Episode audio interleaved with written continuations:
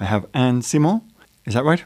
Or Simon, it doesn't really matter. Anne Simon, Yeah, then. we can go for a double Simon Bill. Okay, fine. And you are from Volleksbühn, I am, yes. and you're here to talk about Opera Go, which it says here, I'll read it one more time, um, an operatic scavenger hunt which takes the audience on a journey through Luxembourg City to playfully discover the diversity of opera through augmented reality. There's a lot to unpack there. It sounds really, really interesting. Why not tell us a little bit about it, please? Um, yeah, so it's um, it's a live, it's some an, an experience that starts with a live part, a very short live part at a cafe, Right. at the Gudde Wëllen. Um, so there's a part of a show with two singers and one accordionist, because the accordion obviously has to replace a whole orchestra. Of course, yeah. And it's a wonderful instrument to do that. Um, and so that lasts for about 15 minutes, and then you're being sent out um, to go and hunt the operas that have flown out the window, literally. Uh, and the Queen of the Night, Mozart's Queen of the Night, is very, very upset, and the audience needs to help her to find them Mac. They're scattered all, all around the city, and you basically can imagine it a bit like Pokemon Go, hence the name. Um, so I actually need to go and look for the operas. Uh, you find them, and then you need to interact with them. And Uh, so it's a little gaming gaming experience, really. so it, you need your phone. Yes. Yep, okay, You so- do, you do need phones and good uh, earphones as well. Yeah. Okay, so you're starting off at the Gudde Wëllen, where there'll be a, a 15 minute performance or so, and then you're sent on your way to find the clues or solve the clues uh, around the city, yeah? Yeah, exactly, exactly. And then you get like on each on each scene, on each station, basically you get like you can get like a token uh, when you win the game. Uh, so it can be kind of competitive as well. But um, if you want it to be, if you want to go and play with your friends, uh, you can see who's faster, than, fastest, and then you return to the queen and you get a medal. A medal? Yes. Sign me up. okay, um, this is very, very interesting. I like, I like the concept and everything. How did this come about? It came about because uh, with my with uh, my composer Auntie Miller, um, we basically wanted to do and we really had a desire to do an opera in a bar, and um, so that's what basically happened from it all happened from there because we said okay why part of the problem that of the accessibility of opera and the elitism or the, the stigma of the elitism um, is really got to do with the fact that people are yeah i think it's not for them. And so we thought okay well then the probably the way to go about it is to say we put it somewhere where people go anyways. Um, The streets. the streets Yeah. and the bar uh, to say no actually it's not you don't need to be scared of it. It's there. It's part of our it's part of our culture and we don't need to take it so seriously. And it's for sure that uh, purists of the form will certainly not necessarily like this. Yeah. uh, because especially like opera purists purists tend to be um, yeah tend to be very pure and very radical and when you change a little note or whatever in something then they don't like that. Is the And there's- term gatekeepers?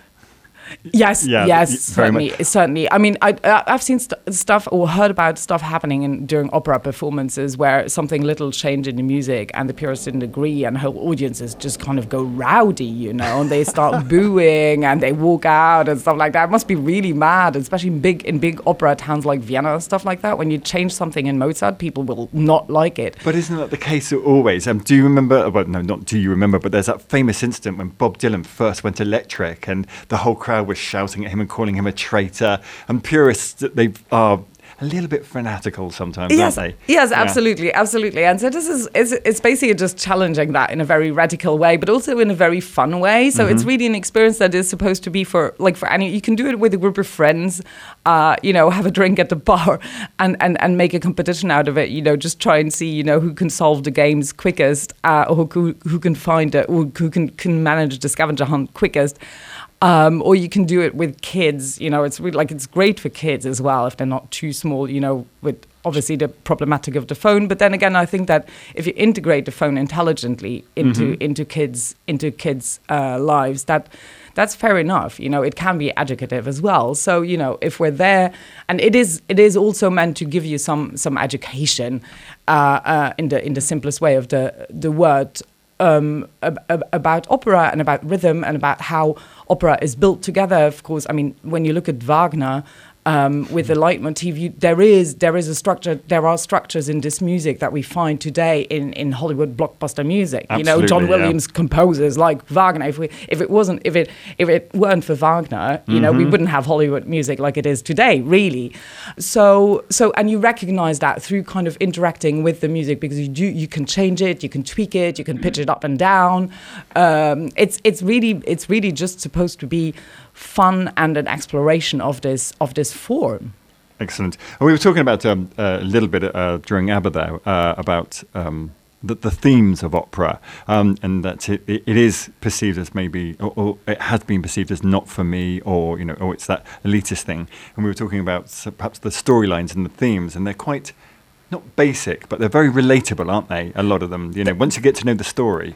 So, um, do you want to? yeah they're, they're really i mean they, they are really simple simple stories because i think the rest of it is so so pompous and so big already you know Yeah. that a very complex story uh, would over, overwhelm even more so i think it's for me just to sit there and listen to the, the music um, is already is already great and what's especially great here. So that's not something to be worried about that you wouldn't understand, you know, because most of the time they just say, I love you, I love you, or I'm dying, I'm dying for like hours. So, um, and um, yeah, so, you know, there's, there's not so much that you can miss, to be honest. Um, but no, uh, um, on a on a more serious note, I mean, what's what's impressive here, what's like really cool here, because you are in a very small space, is you'll get something that you usually not get. Is you're very very close to the singers, Yeah. and to see that instrument work, that those impressive bodies. Those impre- with those impressive voices, Yeah. you know, um, the fact that you have somebody getting this out of their body Yes. it's just crazy. And to be so close to them, you basically literally sit next to them, right next to them. Mm-hmm. I, it, you can basically f- see the vibration, the, the, the vibrations of the sound. You know, Mm-hmm. you can basically see the sound waves. You know, and that's like really, really, really cool. And that's something you don't get. Well, you sold me. Definitely. I'm, I'm very, very interested in this. Um, I guess we need to talk about something a lot, lot more basic. When and where and, and how and how do people get involved? So it is How can a- they find out more? Yeah, it's a so it's a daytime activity. Mm-hmm. Um, because obviously you need to be able to see a bit Mm-hmm. um, to for to work with a with a phone, Mm-hmm. and also because we didn't want to make it accessible to to families. Um, so we open on Friday at three. Uh, This Friday. this Yep. Friday at three, yeah, there's a first show, and then it's uh, that weekend. So the Saturday at three, there's a show at three and at five, and then it's going to be another weekend in March, which is the 23rd and the 24th, which is a Saturday and Sunday, also at three and at five, and then in April, I think that's during the official kind of school holidays, the 10th through the 12th of April Mm-hmm. at 6:30 at night. That's more for kind of an after work activity, Sure. if you like. is, is there any other sort of uh, practical information that people need to know? Um, so you don't need to have any pre-knowledge about augmented reality. It's all going to be explained. It's kind of self-explanatory. Uh, obviously, you will need to bring a smartphone. Uh, the app works on both Android and um, iOS. iOS. And uh, yeah, and, and the best pair of headphones you can you can find because uh, so the, the the music that's in the in the app is actually an orchestra playing the music. So we recorded all of that with an orchestra. It's not kind of you know MIDI music or anything. It's Sure. actually proper the proper the proper thing. Um, so it's nice to have the to have the music, especially in a good quality, especially because it also works with spatial sound. Sure. Um, so that makes the whole thing a bit a bit nicer, to be honest. And you don't need to have any uh, knowledge about opera either, because you'll all discover it there. It's just going to be like little This little will be your snacks and little and little snippets. So that's perfectly that's perfectly fine. Excellent. And it says here that the, the walk is about two, kilo- uh, two kilometers Yeah, yeah. maximum. So it's available to all levels of walkers, like a Yes, absolutely. I mean, it is through the old town of, of Luxembourg. There's a bit of a bit of up and down, Mm-hmm. um, but it's it's totally it's totally feasible. I mean, even for kids, it's totally. I did it, it with a five year old. It's fine. excellent. Um, it might take a bit longer, but that's that's perfectly fine. Yeah. All right, so we'll put up all those details uh, on our website. uh, exactly, exactly. And and you can find all the information on our website of the Volleksbühn.